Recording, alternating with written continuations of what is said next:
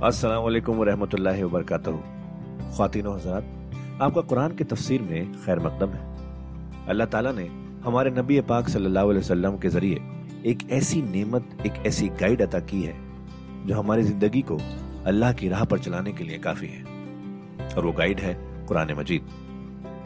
हम सब ये तो जानते ही हैं कि कुरान पढ़ना कितना सवाब का काम है, कितनी नेकियाँ मिलती हैं, और हो भी क्यों ना अल्लाह के अपने अल्फाज जो है पर क्या हमने कभी ये रुक कर सोचा कि कुरान को समझ कर पढ़ने की भी ज़रूरत है? इसलिए हब हब आपके लिए लेकर आया है एक ऐसा पॉडकास्ट जो कुरान की तफसीर समझाने में मदद करेगा। इस पॉडकास्ट का नाम है तफसीर कुरान विद डॉक्टर इसरार अहमद। तो आइए हम सब मिलकर डॉक्टर इसरार के ज़रिए की गई इस कुरान की तफसीर को सुने और अल्लाह की राह पर चलने का वादा करें।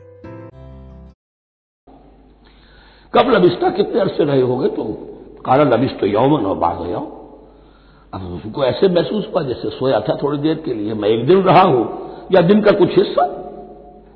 काला बल लबिस नबी अताबी नहीं, अल्लाह ने फरमाया, नहीं। तुम सौ साल रहे हो।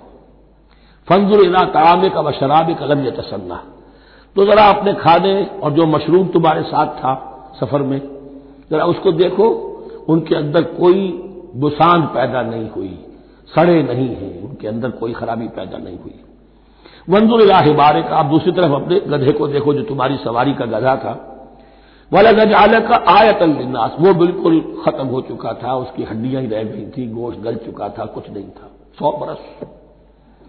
वंजुल हिमारे का वली गज आल का आयत अल्लास और हमें तो बनाना है तुझे एक निशानी लोगों के लिए। यानी खुद ए उजैन, तुम्हें एक निशानी बनाना है। और तुम्हें निशानी बनाने के लिए ये निशानी हम तुम्हें दिखा रहे हैं। ताकि यकीन जो है, यकीन कामिल तुम्हारे अंदर पैदा हो जाए। वंजुर इलाहिबाल का वलिदज अलक आयत लिन्ना से वंजुर इलाम अब देखो उन हड्डियों को कैफा नुनशुहा कैसे हम उन्हें उठाते हैं, उभारते हैं। वो हड्डियाँ खुद उभरी और जुड़कर खड़ी हो गई। सुबह नक्सूहा लहमा, फिर देखो तुम्हारी निगाहों के सामने इसको गोश्त पहनाते हैं। फलम्मा तबैन लहू, जब ये सब उसके सामने वाजे हो गई बात, मुशाहिदा भी कर लिया आलम कुल शहीन कदीर। उनका मैंने पूरी तरह जान लिया। मुझे पूरा यकीन काबिल हासिल हासिल हो गया कि अल्लाह हर शय पर कादिर है। यानी वो इस उजड़ी हुई बस्ती को भी दोबारा आबाद कर सकता है। जो मैंने समझा था कि अब ये कैसे आबाद होगी, ये बात नहीं है। ये आबादी अल्लाह ताला के इख्तियार में। चुनाच उसके बाद हुआ। इसलिए कि उसके बाद वाकया तो यह हुआ कि जो ईरान का बादशाह था क्या या साइरस जू, जिनको कि कुरान मजीद उल करनैन कहता है, जिनका तस्करा सूर्य कह में आएगा। फिर आपको मालूम है कि ये पैलेस्टाइन, इधर इराक इराक के बाद ईरान। दुश्मनियाँ तो थी क्या खौरस ने हमला किया बाबल पर, इराक पर। और दुश्मन का दुश्मन दोस्त होता है। तो यहूदियों को इजाज़त दे दी कैप्टिविटी से निजात दे दी, जाओ तुम वापस जाओ, अपना शहर दोबारा बनाओ। चुनाचे वो गए और फिर उन्होंने जाकर वहाँ पर 136 सालों में उनकी दोबारा जो है ये बस्ती बसी, और फिर यरूशलेम को उन्होंने आबाद किया, और फिर उन्होंने वहाँ हैकल सुलेमानी दोबारा बनाया, जिसको वो सेकंड टेंपल कहते हैं। वो सन सत्तर ईस्वी में टाइटस रोमन जनरल के हाथों तबाह हुआ था, जो अब तक तबाह हुआ पड़ा है। उन्नीस सौ सत्ताईस बरस से उनका काबा जमी बोस है। ये नोट कर लीजिए इस बात को। इसीलिए आग लगी हुई आज दुनिया भर के यहूदियों के दिलों में। अब तो हमारी हुकूमत है वहाँ पर। हम अपना, ये जो भी कुछ यहाँ पर इस सियाहते में बना दिया गया है सबको खत्म करेंगे और अपना महकल सुलेमानी बनाएँगे। उसके ब्लू प्रिंट्स बन चुके हैं, नक्शे बन चुके हैं, हर चीज़ तैयार है। बस किसी दिन कोई एक धमाका होगा, कोई बम जो है कहीं पर प्लांट किया जाएगा, खबर आ जाएगी कि किसी किसी कैनेटिक ने कहीं वहाँ पर जाकर रख दिया, जैसे एक कैनेटिक गया था मस्जिद अल खलील में और सत्तर मुसलमानों को शहीद करके खुद भी उसने खुदकुशी कर ली थी। और डॉक्टर था। American doctor Goldenstein Goldstein इसी तरीके का कोई फैलेटिक जाएगा और वो उसको गिरा देगा। फिर कहेंगे, जब ये गिर ही गया है, जैसे मस्जिद अयोध्या का मामला है, अब गिर गई है तो भाई हमें राम मंदिर बनाने दो, काहे को तुम अब ये मस्जिद काहे को बनाते हो? वो होगा।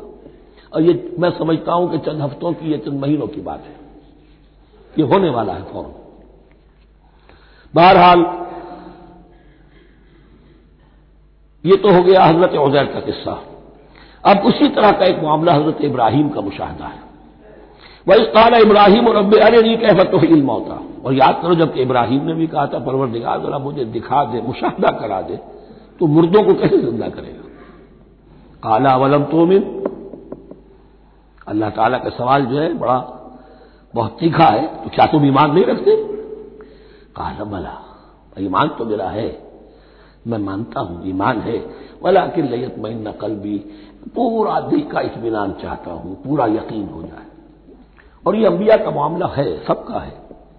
अंबिया को चूँकि ईमान और यकीन का एक ऐसी फर्नेस बनाना होता है कि जिनसे ईमान और यकीन दूसरों में शरायत करे। तो उनके ईमान और यकीन के लिए उन्हें मुशाहिदात ऐसे करा दिए जाते हैं कि फिर उनके लिए वो ईमान सिर्फ़ ईमान बिलगैब नहीं रहता बल्कि वो ईमान बेशहूद भी हो जाता है। कजाल का नूरी, इब्राहिम मलकूत समावत वर्द इसी तरह हमने दिखाए इब्राहिम को आसमान और ज़मीन के मलकूत, जो भी हमारी हुकूमत है, जो वो मख्फी हुकूमत है, जो कॉस्मिक एक स्टेट है, उसकी गवर्नमेंट है, उसके तमाम अहलकार हैं, फरिश्ते हैं, हमने मुशादा कराया इब्राहिम को। हुजूर को इसीलिए शब बेराज में ले जाया गया कि हर शय को अपनी आँखों से देख ले। तो वो यकीन कामिल फिर हो जाता है कि जिसमें किसी दर्जे में भी, फिर तो यह है कि उनके, वो खुद एक भट्टी बन जाते हैं ईमान और यकीन की। काला बला बला के लियत मई नकल भी काला फखुद अरबातम मिन तैर फसुरहुल तो फरमाया अच्छा ठीक है, चार परिंदे ले लो, उन्हें अपने साथ मिला लो, हिला लो कि वो तुम्हारे साथ तुम्हारी आवाज़ सुनकर आ जाया करें। सुमजान अलाकुल्ल जबल बिनहुल जुजन फिर उनके टुकड़े करो और हर पहाड़ पर एक एक टुकड़ा रख दो। तो जो तफसीर में आती है ये, कि उनमें सबका सर अलहदा किए, टांगे अलहदा की, पर अलहदा किए, धड़ अलहदा किए। एक पहाड़ पर चारों सर रख दिए, एक पहाड़ पर चारों के धड़ रख दिए, एक पहाड़ पर चारों के इस तरीके से मुख्तलिफ़ अज्जा में तकसीम कर दिया। काला फकुल अरबा का मिन तैर फसरुन्ना सुमज अन अलाकुल्ल जबल मिनहुन्ना जुसन फिर हर पहाड़ पर उनमें से एक एक हिस्सा रख दो। सुम्मा दो फिर उनको जरा पुकारो। वही सीटी बजाओ जो तुम बुला बजाते थे उनको बुलाने के लिए। सुम्मत याती न कसाया वो दौड़ते हुए आ जाएँगे। वालम हकीम। और जान लो इस बात को यकीन के साथ कि अल्लाह ताला ज़बरदस्त है, कमाल हमत वाला। अब दो रुकू आ रहे हैं, इन्फाक फ़ी सबील्लाह पर। और ये कुरान मजीद का जरवा सनाम है, इन्फाक के मौजू पर। लेकिन इनको पढ़ने से पहले नोट कर लीजिए कि अल्लाह की रजाजोई के लिए अपना माल खर्च करना जो है, इसके लिए दीन में कई असलाहत हैं। खाना खिलाना युतमून ताम आलाहुब ही मिसकीन व यकीमन वासीरा आतल माल आलाहुब ही जबिल कुरबा वलियतामा ईताए माल। एता फिर उससे आगे आता है सदका, जक़ात, इन्फाक, कर्ज हसना। ये पाँच छह टर्म्स हैं। लेकिन इन टर्म्स के अंदर एक तकसीम देन में रखिए कि दो मद्दे हैं बड़ी बड़ी, अल्लाह ताला की रजाजुई के लिए माल खर्च करने की। एक मद है गोरबा यतामा, मसाकिन, मोहताज, बेवाएँ, इनके लिए, यानी अबनाए नौ में से। ये आपके माशरे के अज्जा हैं, आपके भाई बंद हैं, आपके रिश्तेदार हैं, आपके इज्जा वक्रबा हैं, उनके लिए खर्च करना। तो ये भी अल्लाह को बहुत पसंद है, इसका वाजिब मिलेगा ये भी गोया कि अल्लाह ताला ही के लिए आपने खर्च किया। एक एन अल्लाह के दीन के लिए खर्च करना। इन्फाक का लफ्ज इसके लिए है? और कर्ज हसना इसके लिए इन्फाक इन्फाक के माल इन्फाक थी सबील अल्लाह की राह में खर्च करना। अल्लाह के दीन की दावत को आम करना, अल्लाह की किताब के पैगाम को आम करना, अल्लाह के दीन की दावत को उस तरह उभारना कि बातिल के साथ ज़ोर आसमाई करने वाली एक ताकत पैदा हो जाए। एक जमात वजूद में आए। उसके लिए असाद सामान फराम करना, ताकि दीन के गलबे की हर मरहले के जो तकाजे और जरूरतें वो पूरी हो सके। तो जो इस काम में सर्फ होगा, वो है इन्फाक फ़ी सबील्लाह या अल्लाह के जिम्मे कर्ज हसना। तो यहाँ असल में उसकी बात हो रही है इन्फाक की। मसलजीन यूनफिकून अम्बाल हूँ फ़ी सबील मिसाल उनकी जो अपने माल खर्च करते हैं अल्लाह की राह में। आमतौर पर यह फ़ी सबील जो है, वो सबील पानी की बना दी, वो भी सबील है। ठीक है, वो भी सबील तो है। नेकी का वो भी रास्ता है सबील अल्लाह है। लेकिन यह कि फ़ी सबील अल्लाह खर्च जो है, उसका बिल्कुल मफहूम और है। वो सदका है, खैरात है। जक़ात भी असलन जो है, वो गरीबों का हक है। लेकिन उसमें भी एक मत सबील्ला की रखी हुई है। अगर तो आपके करीब अज्जा अकारीब है गुरबा है तो उनका हक फाइक है, पहले उनको दीजिए। वरना फिर यह है कि उसमें से जो भी है वो दीन के काम के लिए। जब दीन यतीमी की हालत को आ गया हो तो सबसे बड़ा यतीम तो दीन है। आज के वक्त सबसे बड़ा यतीम दीन है। बहरहाल, फ़ी सबील्ला इन्फाक। मसलजीन यूनफिकुन अम्वाल हम फ़ी सबील्ला का मसल हब्बतिन अम्बतत सब आसना बिलाफी कुल सुम्बुलतिन में तो हब्बा। मिसाल उनकी जो अल्लाह की राह में खर्च करते हैं, अल्लाह के दीन के लिए, ऐसे है जैसे एक दाना। कि उससे सात सुंबले पैदा हुई, सात खोशे, सात बालियाँ, ये सात सिट्टे। बाजरे का सिट्टा होगा, कितने दाने होते हैं उसमें? मकई का सिट्टा है, उसमें कितने दाने हैं? फ़ी कुल्ल सुम्बोलतिन में अतहब्बा उसमें एक सौ दाने मौजूद हैं, हर एक में। तो एक दाने से सात सौ दाने वजूद में आ गए।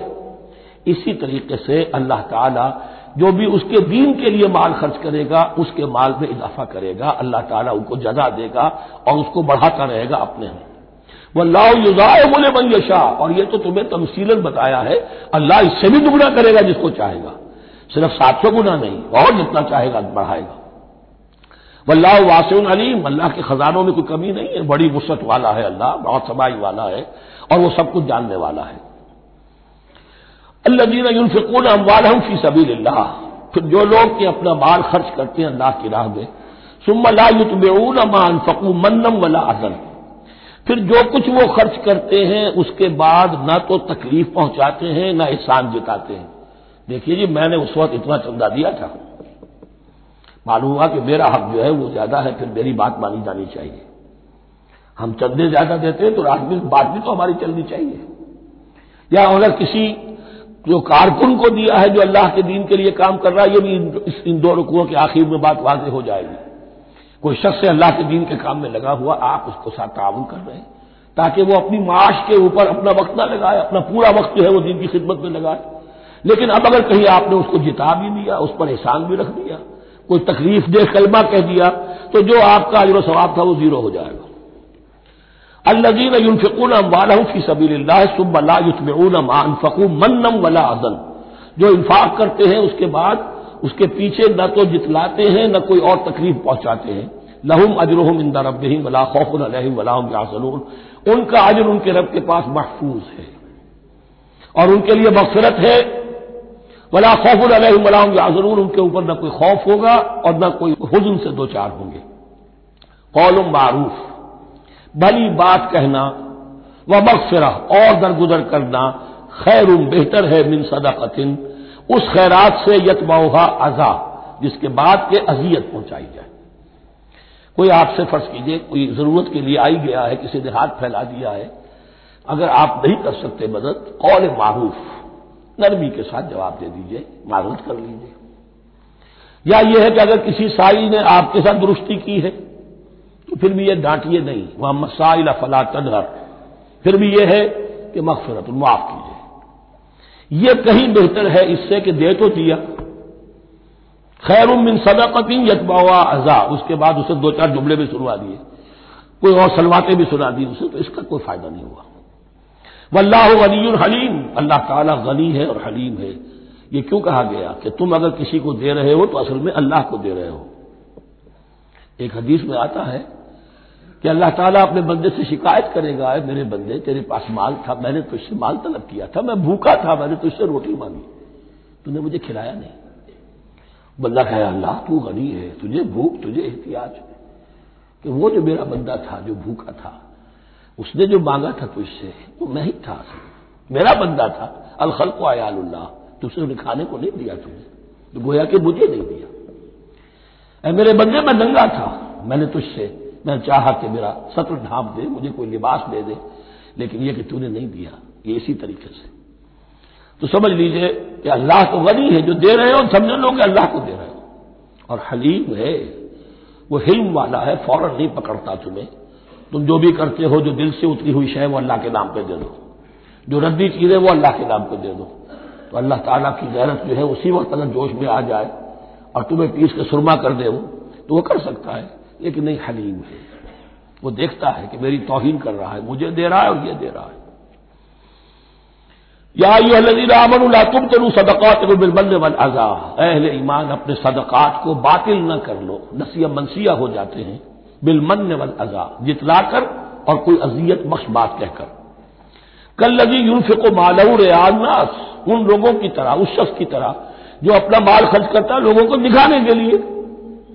दे तो रहा है सदकात चैरिटी हाउस बड़े बड़े इदारे कायम कर दिए हैं, ये कि सब रियाकारी है। कोई सरकार दरबार में रसाई के लिए फाउंडेशन बने हुए कुछ अपने वो टैक्स बचाने के लिए, कुछ और अपनी नामवरी, क्योंकि फिर इलेक्शन भी लड़ना है। ये सारे काम जो होते हैं, अल्लाह जानता है किसकी क्या नीयत है। ला तुम चलू सदकात को मिलमन वन अजा। कल लगी यून फिको मालहू रियानास वला यूमिन बिल्ला वलियोमिल आखिर। जो रियाकारी कर रहा है, वो हकीकत में ईमान नहीं रखता अल्लाह पर और योम आखिर पर।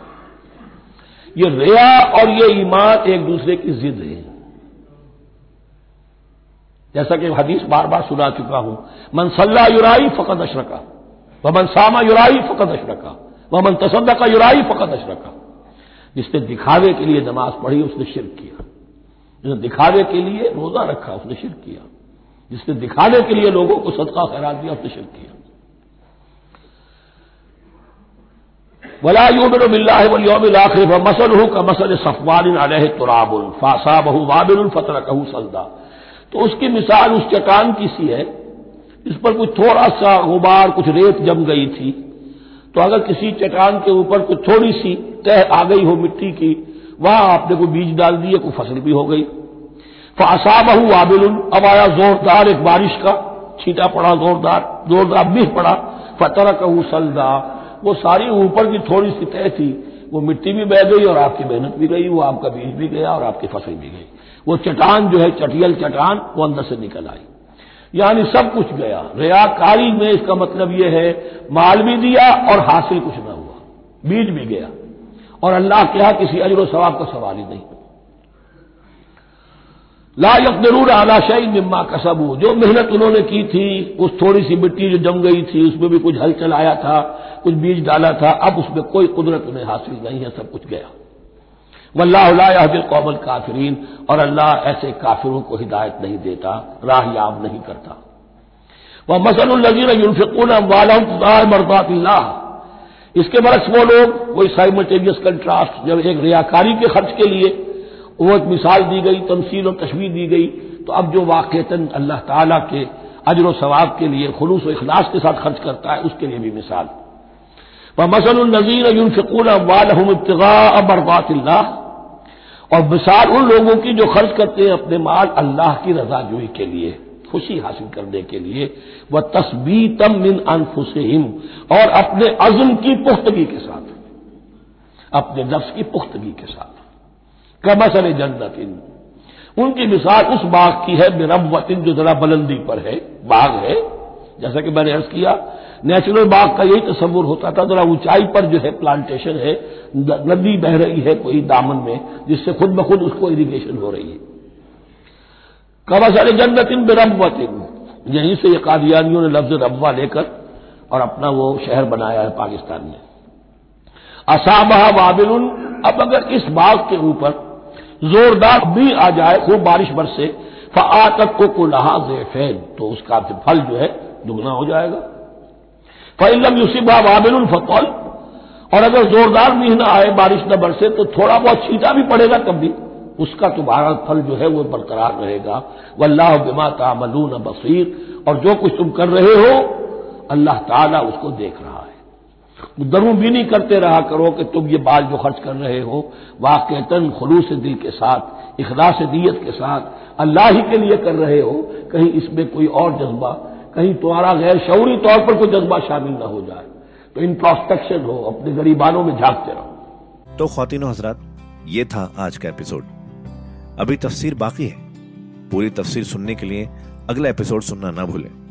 ज़रूरी है कि हम कुरान को पूरी तरह से अच्छे से लफ्ज ब लफ्ज समझें। इसलिए अगले एपिसोड में आपका इंतज़ार है। सुनते रहिए ये पॉडकास्ट जिसका नाम है तफसीर कुरान विद डॉक्टर इसरार अहमद, सिर्फ़ हब हॉपर पर।